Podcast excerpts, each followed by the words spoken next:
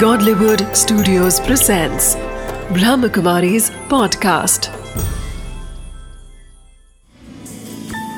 Wisdom of the day with Dr. Girish Patel.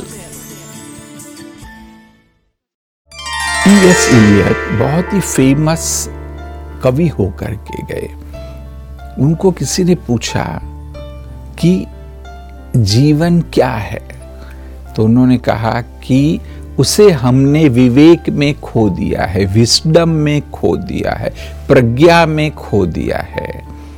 विवेक कहाँ है? उसे हमने ज्ञान में खो दिया है। ज्ञान कहाँ है? उसे हमने जानकारी में खो दिया है। आप पाएँगे कि आज हमारे पास जानकारियाँ ढेर सारी है, परंतु ज्ञान बहुत कम है। और प्रज्ञा या विवेक तो बिल्कुल नहीं है। तो इसलिए जीवन का लक्ष्य होना चाहिए, जितना हो सके ज्ञान को बढ़ाते जाओ। बल जानकारी कम होगी तो भी चलेगा। और उससे भी बढ़कर के है कि विवेक को बढ़ाते जाओ।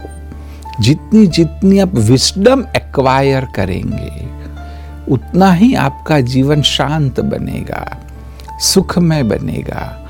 आप एक बैलेंस को मेंटेन करके जीवन में आगे बढ़ सकेंगे। क्योंकि हर पल समस्याएँ तो आती है।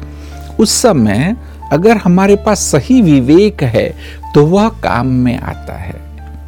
इसलिए विस्डम ऑफ़ द डे है कि जितना हो सके उतना विवेक और ज्ञान को बढ़ाते जाओ। Wisdom of the day. It's wisdom and not knowledge. That helps us handle situations of our day to day life.